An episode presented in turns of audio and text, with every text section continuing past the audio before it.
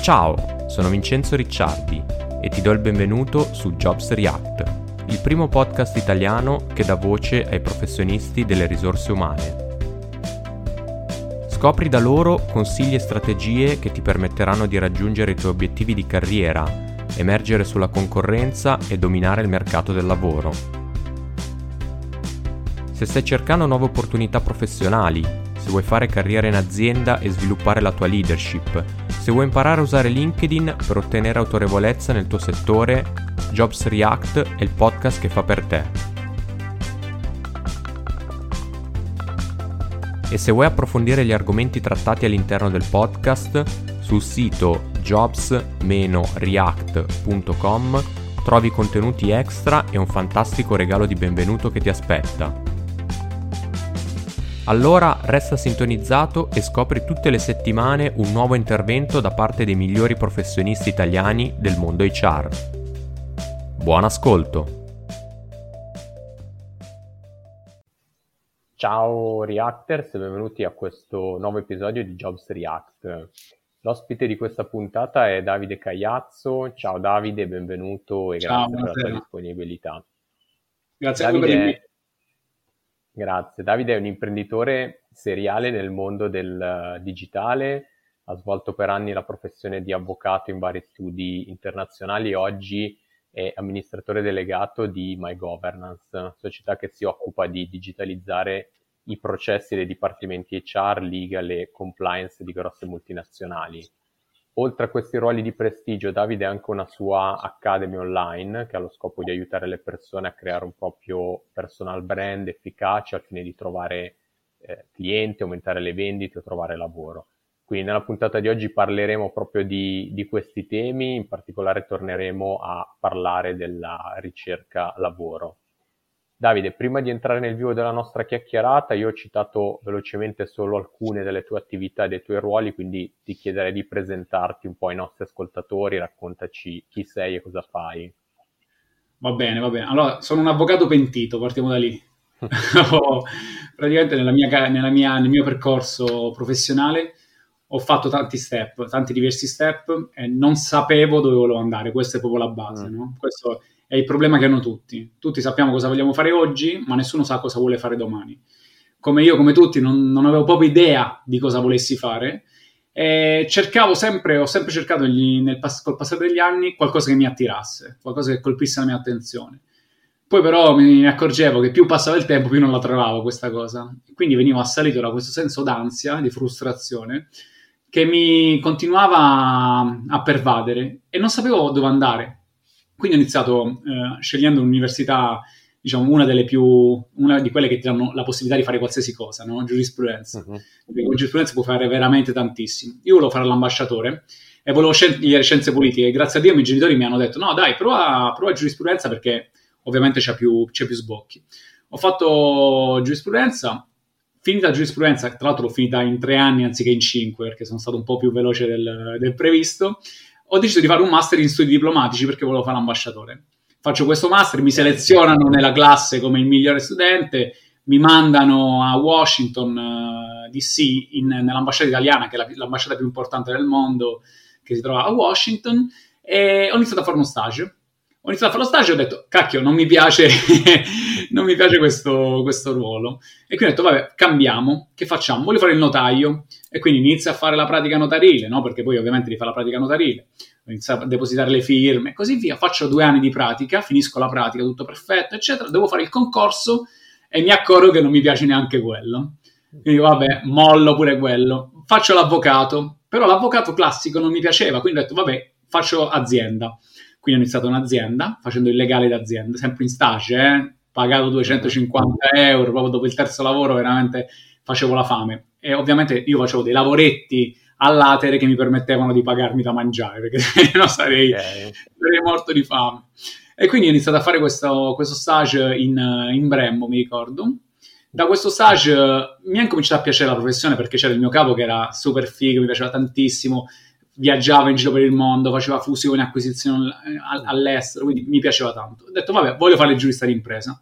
Solo che per fare il giurista d'impresa prima dovevi prendere il titolo d'avvocato, perché se no non eri valutato benissimo dal, dai colleghi. E quindi che faccio? Lascio l'azienda, torno in studio legale, inizio a fare la pratica legale, la professione d'avvocato non mi piace, il consulente legale non mi piace, anche se comunque ti dava una scarica di adrenalina importante perché ti facevano lavorare come dei matti.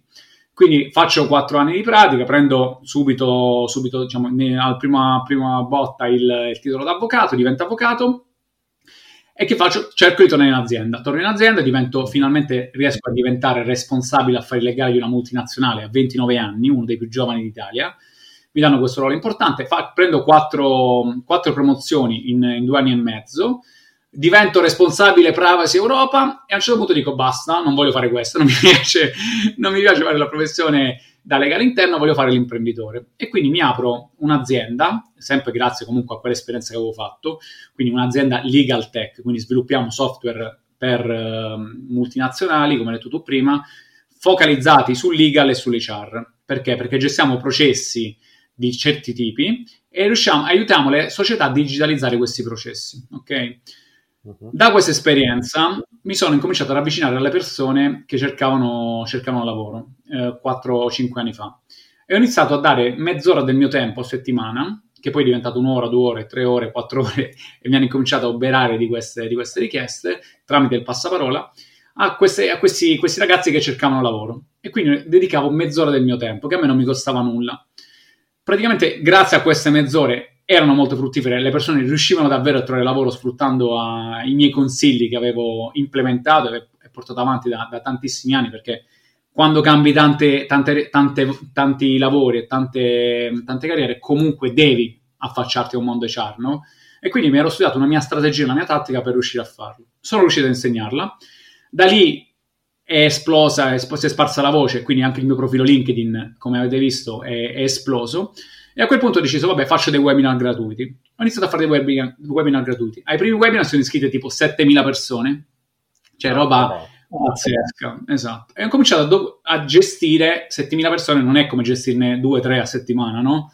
E quindi ho dovuto prendere la prima persona. Ho preso la prima persona e però la pagavo io. Dicevo, vabbè, va bene tutto, però cerchiamo di monetizzare in qualche modo, almeno per far ripagare questa persona. E quindi ho, ho creato delle masterclass a pagamento. Le masterclass che secondo me, erano, secondo me hanno un valore pazzesco, gli avevo messo un prezzo che secondo me sembrava basso, che era comunque 1000 euro. Poi ragionandoci ho detto, cacchio, però 1000 euro per una cosa registrata probabilmente è troppo. E quindi mi sono inventato questa cosa che sta andando in America tantissimo, questa cosa dell'abbonamento, no? un abbonamento a 7 euro, che comunque è accessibile a tutti, è la metà del prezzo di Netflix, chiunque se lo può permettere. Perché? Perché far pagare per un motivo semplice. Uno, per pagarmi le spese che ho, che ho già, e due, perché se uno paga ovviamente è più propenso a studiare, no? Cioè se io ti regalo una cosa, spesso tu non ne prendi consapevolezza in maniera importante e quindi lasci, lasci correre. E allora ho detto, vabbè, a meno un prezzo minimo, da, un accesso basico che si possono permettere tutti per accedere, per accedere a, questa, a questa DC Academy. E sto continuando a caricare contenuti che praticamente sono, puoi anche prendere in maniera gratuita, eh, perché comunque tutte le mattine li facciamo anche su Clubhouse, quindi puoi accedere in maniera gratuita. Se non vuoi svegliarti la mattina un po' prima o non hai tempo, puoi accedere a tutte le registrazioni con questi 7 euro. E da lì nasce questa Academy. Quindi non l'ho fatta assolutamente per arricchirmi. La società che ho creato, quella di cui ti raccontavo prima, dopo eh, essere diventato il più giovane responsabile affari legali, è stata acquisita dal più, dal più grosso gruppo europeo di software che è Zucchetti, che fattura oltre un miliardo, 7.000 dipendenti. Quindi, diciamo, io eh, sono ormai dipendente, ma anche amministratore delegato di una società del gruppo Zucchetti, quindi i miei soldi vi assicuro che non arrivano dalla DC Academy, ma sono, arrivano da altre fonti.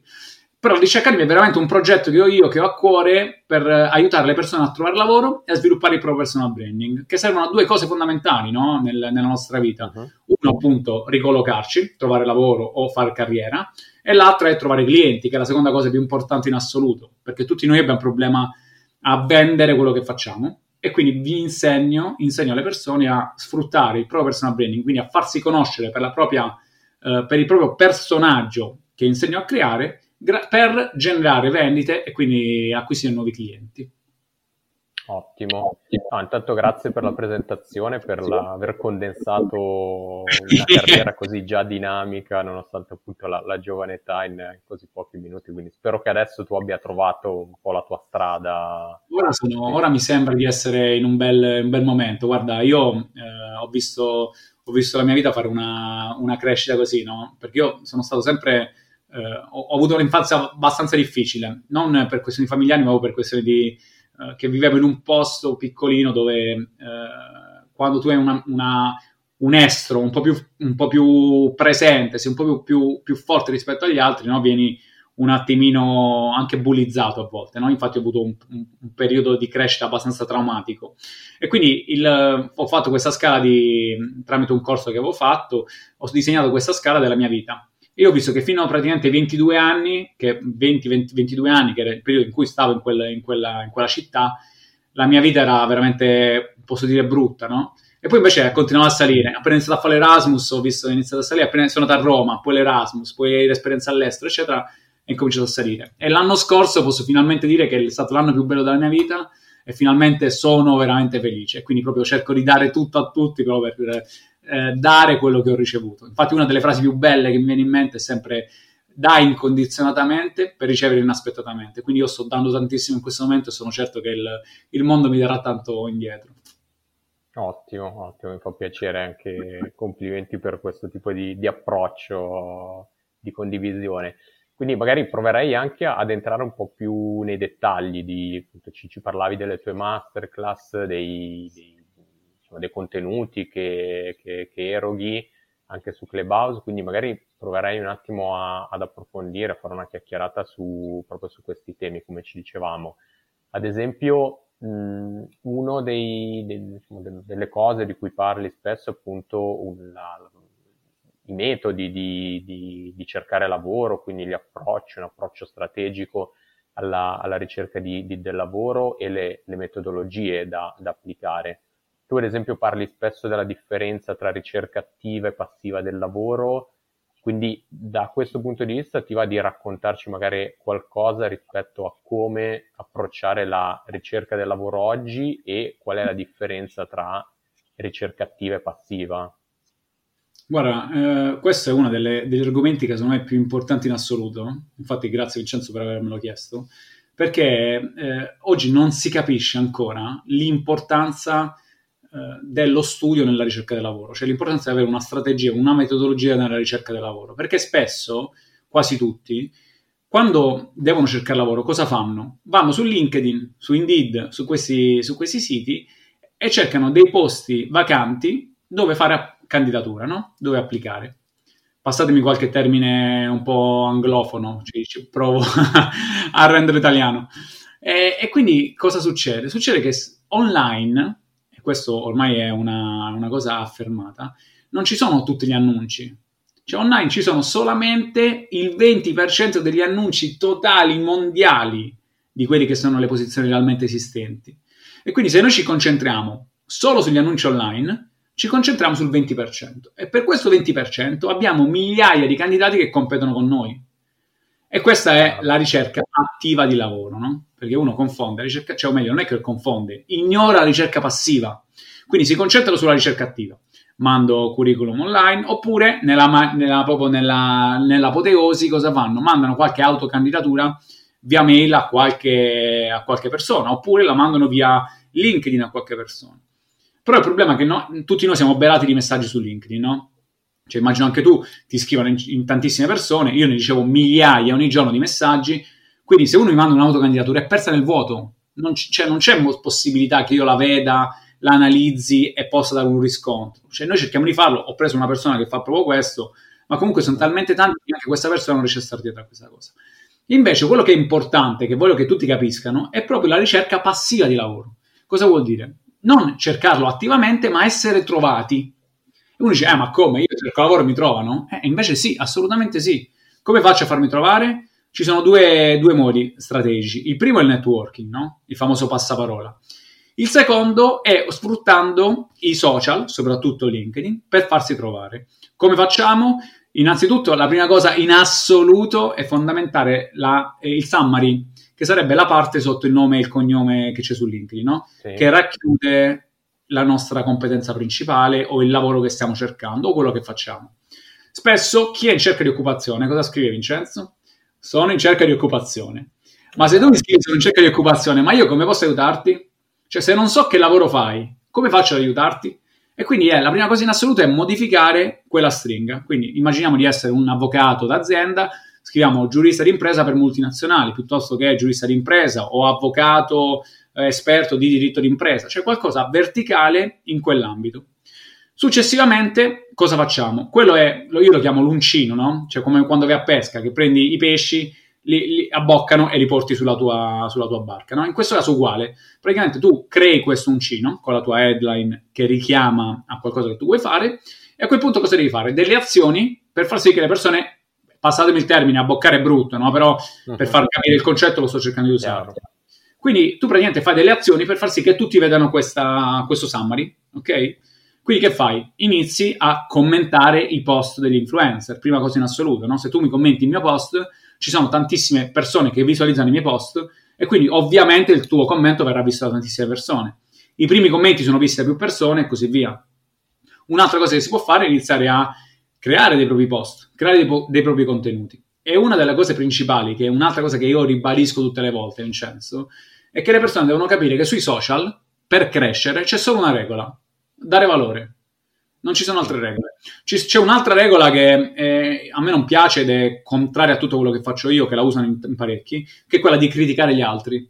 Ok? Mm. Però quando tu inizi a criticare gli altri, a dare, a, a ditare o a dare negatività, a buttare via delle cose negative su, questa, su questi social, ovviamente c'è qualcuno che ti segue, ma chi ti segue ovviamente non è eh, tutto, il, tutto il, quello di positivo che c'è, che poi è quello che ti interessa, perché se stai cercando lavoro non, hai, non vuoi una schiera di hater che ti seguono, vuoi comunque delle, delle, aziende che siano degli HR, che magari abbiano a cuore quello che stai facendo. E quindi sfruttando la positività, quindi commentando positivamente i post di influencer, interagendo attivamente con le persone che sono su LinkedIn, no?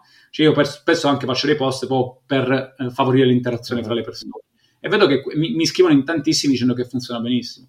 Quindi per la ricerca passiva, sicuramente il networking, poi come fare networking ho fatto 2000 webinar, secondo me potrebbe essere anche interessante guardarseli, però oltre a quello c'è sfruttare LinkedIn, quindi headline summary fantastica, quindi che ti, ti faccia abboccare, interazioni tramite le piattaforme e a quel punto puoi avere un profilo efficace che ti permetta di capire immediatamente che cosa fai, no? Cioè se io vengo sul tuo profilo devo sapere immediatamente qual è il tuo ruolo e che cosa vuoi fare nella vita. Chiarissimo. E verrei proprio al, al tema networking, perché appunto l'hai accennato, cioè, sì, sì, potrebbe sicuramente fare una, una puntata a parte, un tema sicuramente molto ampio e effettivamente si parla spesso dell'importanza del networking, soprattutto in quest'ultimo anno direi qualcosa in più dove le relazioni si sono spostate prevalentemente online, eh, di fatto aprendo un mondo che esisteva anche prima ma che forse si tendeva a, a non esplorare più di tanto. Quindi da questo punto di vista su, su, questo tema cosa ti consiglieresti, cosa ti sentiresti di consigliare ai nostri ascoltatori? Nel senso, mh, come hai fatto adesso col profilo LinkedIn, magari se riesci a darci qualche pillola, come si fa a fare networking eh, in un'ottica di, di ricerca lavoro, soprattutto a questo punto. Le persone pensano molto spesso che questo periodo abbia sfavorito il networking, perché dice sono sempre a casa, non posso fare networking. Invece non c'è mai stato un periodo così florido per fare networking. Questo è fondamentale da capire. Se io capisco questa cosa qua, colgo delle opportunità che prima non avevo. Cosa vuol dire? Vuol dire che siccome sono tutti a casa, ora forse ci, ci, libera ci liberano un po' e quindi riusciamo a uscire un po' più spesso, ma fino ad oggi praticamente siamo stati bloccati nelle nostre case, ok? Cosa, quando siamo bloccati nelle nostre case cosa facciamo? Viviamo online. Quando vivi online ti senti solo, perché vuoi non vuoi ti senti solo. Cosa fai? Ti apre il mondo. E Clubhouse perché è scoppiato? Proprio per questo, perché la gente voleva parlare con le persone perché non riusciva a parlare con nessuno. E quindi qual è il, cos'è il networking? Il networking è fare le relazioni. Prima era, secondo me, molto più difficile perché dovevi andare a un evento, quindi comunque spostarti, impegnare il tuo tempo, arrivare a un evento e parlare con persone che non conoscevi. Vincenzo, cioè, non è facile avvicinarmi a qualcuno e dire, oh ciao, io sono Davide, Vincenzo, piacere, che fai nella vita? Cioè, comunque è una scocciatura, no? Cioè non è piacevolissima da fare questa cosa qua. A meno che non fai una cena con tu porti degli amici, io porto degli amici e ci conosciamo, no? Però il networking non è una roba banale, ci vuole per fare networking. Invece in questo momento è semplicissimo. Che fai? Come hai fatto tu con me? Mi scrivi un messaggino e dico guarda, mi fa assolutamente piacere, facciamo questa cosa assieme e conosciamoci. Ci siamo conosciuti, ci siamo piaciuti e abbiamo organizzato questo, questa intervista. Questo è, questo è networking, semplicemente mandare un messaggio senza pretese, solo per conoscere qualcuno, per scambiare quattro chiacchiere. Se uno non vuole scambiare quattro chiacchiere, posso dire una parolaccia? No, la evito. Evitiamo. No, e quindi passiamo a quello dopo. Vediamo. Sì, non, vuoi, non, non hai piacere a fare due chiacchiere con me? Va bene, vado da un altro, ok? Qual è il problema? Mandiamo un messaggio, non prendiamo il rifiuto come qualcosa di, di negativo, prendiamo il rifiuto come qualcosa che ci ha insegnato che quella persona non ha voglia di fare networking, vuole restare nel suo, perché ci sono molte persone che purtroppo eh, vivono del loro titolo professionale, vivono della loro carriera e quindi vogliono fare network soltanto chi è meglio di loro o come loro. Però ignoriamole quelle persone, ce ne sono tantissime altre che danno disponibilità in, in, in tantissimi modi. Nelle mie stanze del mercoledì sul networking c'è Matteo Loduca, Paolo Susani, Alberto Bezzi, Lorenzo Media di Vecchio, che sono professionisti della Madonna, cioè sono i capi del, de, di, di, aziende, sono capi di dipartimenti con 150 persone sotto, con 800 persone sotto, che sono aperte al networking, fanno networking con tutti e danno una possibilità a tutti, soprattutto con chi è studente, con chi ha voglia di crescere, con chi ha voglia di interfacciarsi con il mondo chiaro, quindi c'è possibilità e spazio per tutti, insomma. Per tutti, in questo momento è pazzesco quanta possibilità c'è di fare networking. Ottimo. E tu appunto ci hai raccontato che sei un imprenditore, hai, in realtà prima hai, ci hai raccontato appunto hai passato diversi lavori, adesso da imprenditore sicuramente nella tua carriera hai sostenuto colloqui, hai eh, come candidato, vedi eh, invece eh, candidati che, che, si presentano appunto per lavorare per, per, la tua azienda, sicuramente visto, analizzato centinaia di curriculum, quindi immagino che, che nei tuoi contenuti per, per, chi cerca lavoro, nelle tue masterclass si, si parlerà anche di, di, questi temi. Ti chiedo magari anche qui consigli pratici al volo per curriculum, colloquio, comunque in generale la presentazione di, di se stessi in qualche modo. Guarda Vincenzo, allora innanzitutto c'è una risorsa gratuita sul mio sito, davidecagliazzo.it, eh, c'è proprio una checklist per creare un, uh, un curriculum fatto bene, no? Questa è proprio la base, uh-huh. perché spesso vengono fatti tantissimi errori nel curriculum che possono essere evitati con degli accorgimenti di un certo tipo, quindi basta andare sul mio sito, ve la scaricate e la vedete. Nella, nella realtà poi eh, dipende tutto da, da, cosa, da, cosa voglia, da come vogliamo apparire eh, da chi siamo e da quello che stiamo cercando, no? perché non c'è una risposta, non c'è un trucco magico, non c'è qualcosa di standard per tutti, ovviamente ogni persona ha il suo e quindi è difficile dare una risposta generica per tutti. Però l'importante è capire che ci sono dei passaggi fondamentali che servono proprio a cercare lavoro e a trovarlo. Una volta che noi seguiamo quei passaggi è semplicissimo farsi chiamare un colloquio, è semplicissimo passare il colloquio. Ci sono dei passaggi fondamentali che purtroppo eh, se non li conosciamo dobbiamo apprenderli. Però io grazie a Dio o grazie a me anche, fa, passami il termine, perché comunque io ehm, ho avuto sempre un senso di frustrazione nella posizione attuale, questa forse è una malattia, un, un, cioè qualche, qualche, problema che ho avuto, ma non so qual è, è che io non mi sono mai accontentato della posizione in cui ero. Quindi ho fatto migliaia di colloqui in giro, io facevo anche 100 colloqui all'anno, anche 2-3 al giorno, cioè veramente ne ho fatti veramente tantissimi in qualche anno della mia vita, proprio perché non mi accontentavo. Quindi cercavo sempre di crescere e ogni volta che trovavo un nuovo lavoro mandavo curriculum in giro e volevo fare colloqui. Quindi proprio facevo tantissimo, mi è capitato di fare 10 colloqui in un giorno, quindi fingere di essere malato, mi davo... Sì, no, guarda, robe incredibili, ma questo è un problema, no? Poi ovviamente con, col tempo sono cresciuto, ho capito che l'importante non era la crescita economica, la crescita professionale, ora mi interessa relativamente poco, ho fatto un post proprio l'altro giorno su questo, no? il successo, molti mi dicono, eh ma tu sei, hai avuto successo perché su LinkedIn ti conoscono tutti, hai venduto la tua azienda Zucchetti, ma il successo non è questo ragazzi, il successo è la felicità. Quando tu sei felice e riesci a ridere per il tuo lavoro, questo è il successo. E io finalmente, ora posso dire di avere successo perché finalmente godo della mia vita, sono contento di quello che faccio. Ottimo, bene, bene, si vede anche dalla passione che, che ci metti nel, nel raccontarla. Ehm, perfetto, dai, per, magari per andare in chiusura, ci hai in realtà già raccontato mh, su LinkedIn come, come ci, ci, si dovrebbe muovere, quali sono un po' i vari, i vari step e le, le, le, funzionalità da sfruttare, però magari farei ancora un passaggio, se, se non ti dispiace, par- parlando, mh, tornando a parlare un po' del tema personal branding, provando un po' a, a, ad approfondirlo brevemente appunto ci siamo detti, fare personal branding eh, significa sicuramente farsi conoscere, apprezzare come eh, professionisti.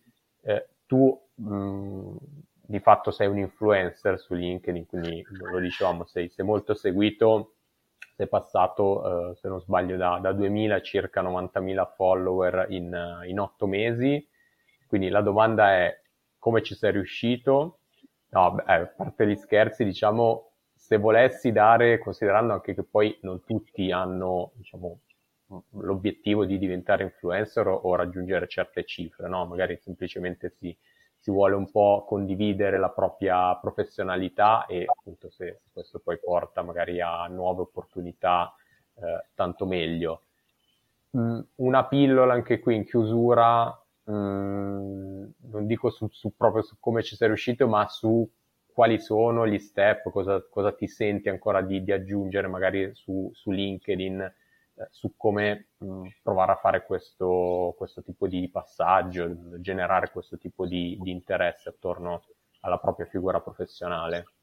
Vincenzo, guarda, è, è, bello che dicevi, dammi una pillola, mi hai fatto 800 domande, personal branding, LinkedIn, come crescere, come ce l'ho fatta.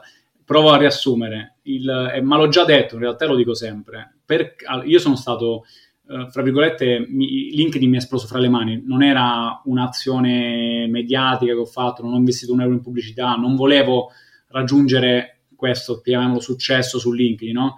Poi chi è l'influencer? L'influencer è uno che influenza, se influenza positivamente qualcuno è un buon influencer, se lo influenza negativamente è un pessimo influencer. Io ho tanta influenza su LinkedIn e sto cercando di aiutare le persone a trovare lavoro e a creare un proprio personal branding, quindi ritengo sì di essere sotto quest'ottico un influencer, non, non, sono né un blogger né un fashion influencer, non faccio questo, io faccio il mio lavoro, sono un imprenditore, la mia attività è fare l'imprenditore. Su LinkedIn eh, sto sfruttando quello che è successo per aiutare gli altri, quindi secondo me è questo che dovrebbe fare veramente chi ha la possibilità di influenzare gli altri.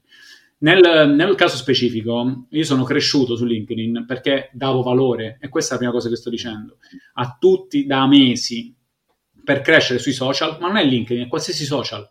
Devi trovare una nicchia specifica, quindi nel mio caso era chi stava cercando lavoro o chi cercava clienti, quindi addirittura avevo due nicchie, che è sbagliato, eh? Cioè, la, la cosa base è avere una nicchia, infatti io sono partito da avere una nicchia di chi cerca lavoro. Poi questa nicchia si è sdoppiata da sola, era chi cerca lavoro e si vuole ricollocare e chi cerca lavoro perché vuole trovare una sua strada e quindi aprirsi una sua azienda e trovare clienti. E quindi per quello ho creato poi la masterclass sul personal branding, per aiutare le persone a fare quello che ho fatto io. E quindi sono due, due masterclass che sebbene sembrano diverse, seguono lo stesso filone. Quindi da cercare lavoro soltanto a cercare lavoro, un altro lavoro, a cercare i propri clienti. Quindi da lì è nato tutto. E quindi questa cosa, siccome la facevo in maniera gratuita, il mio profilo è scoppiato. Quindi se voi date, sai cosa mi hanno detto? Mi hanno detto come faccio a guadagnare 100.000 euro tramite social? La mia risposta è stata, investi un anno del tuo tempo a dare contenuti gratuiti a tutti, dai valore, e l'anno dopo incominci a chiedere di pagarti. Vedrai che fare 100.000 euro in un anno in un secondo proprio, non ci metterai in non, non c'era bisogno di un anno, ti basteranno pochi mesi. Perché è fondamentale che le persone, poi non so se tu hai mai sentito la, la regola dei mille, dei mille follower, cioè praticamente tu non hai bisogno di 90.000 follower per diventare ricco, per fare dei soldi online, ma ti passano 1000 persone che ti danno 100 euro. Quanto è? Ho fatto già 100.000 euro? Sono 100 persone per 1000, 100.000, quindi è facilissimo. L'importante è trovare la tua nicchia, quindi il consiglio è verticalizzate quanto più possibile la vostra professione sotto qualsiasi aspetto anche stai cercando, vuoi fare, che so, l'avvocato, non fare l'avvocato giuslavorista, ma fai ma- magari l'avvocato giuslavorista per i dirigenti delle multinazionali. Cerca una nicchia. Le persone purtroppo hanno paura a trovare le nicchie perché pensano di perdere opportunità. Invece vuol dire essere riconosciuti per quella cosa specifica, ma poi vieni chiamato per tutto il resto. È questo che non, non capiscono le persone. Infatti io sto cercando di farlo passare in tutti i modi. Quindi verticalizzate, verticalizzate, verticalizzate il più possibile, vedrete che troverete vostro, la vostra strada. Ottimo, bene, grazie allora anche per questo ultimo input, sicuramente di grande utilità. a questo punto direi che siamo arrivati in chiusura. Io di solito chiedo sempre ai miei ospiti dove, diciamo, di, di ricapitolare un po' i vari contatti. Abbiamo capito che su LinkedIn ti troviamo sicuramente. Non so se ti va magari anche di, lo, lo accennavi un po' all'inizio, di, di ricapitolare un po' le tue, l'Academy, le masterclass, quindi dove ti possiamo trovare con i contenuti. Guarda, grazie mille Vincenzo, io in realtà non, non, mi piace mai fare pubblicità perché sembra che venda qualcosa, ma io non, in questo momento, ripeto, non sto vendendo nulla. Sul mio sito davidegagliazzo.it trovate tutto, all'interno dell'Academy ci sono centinaia di video che stiamo caricando ogni giorno perché è importante comunque dare valore, no? E quindi noi stiamo caricando tutti questi contenuti per dar valore, quindi per apprendere contenuti gratuiti su cinque tematiche che poi sono bellissime, ma ripeto, le trovate anche gratis su Clubhouse. Se mi seguite su Clubhouse, dal lunedì al venerdì parliamo di comunicazione, lunedì, martedì di HR e lavoro, quindi come trovare lavoro, mercoledì networking, giovedì LinkedIn, proprio un verticale su LinkedIn, Sales Navigator, come sfruttare LinkedIn, e venerdì personal branding. Quindi più, più gratis di così non so, non so che dire. Ottimo.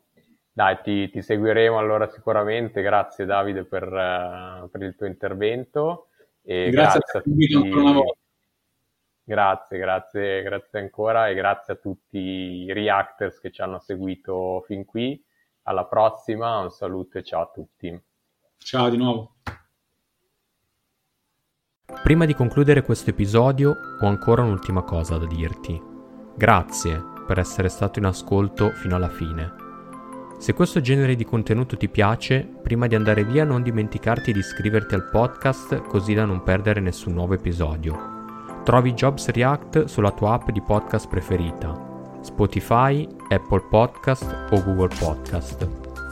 E poi, se vuoi lasciare un commento alla puntata, cerca Jobs React su LinkedIn e su Facebook, segui il profilo e lascia il tuo commento.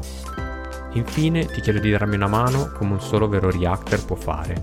Se ascolti il podcast su iTunes, lascia una recensione oppure condividi i profili social di Jobs React tra i tuoi amici e colleghi, per fare in modo che anche loro possano scoprire il podcast e beneficiare dei suoi contenuti.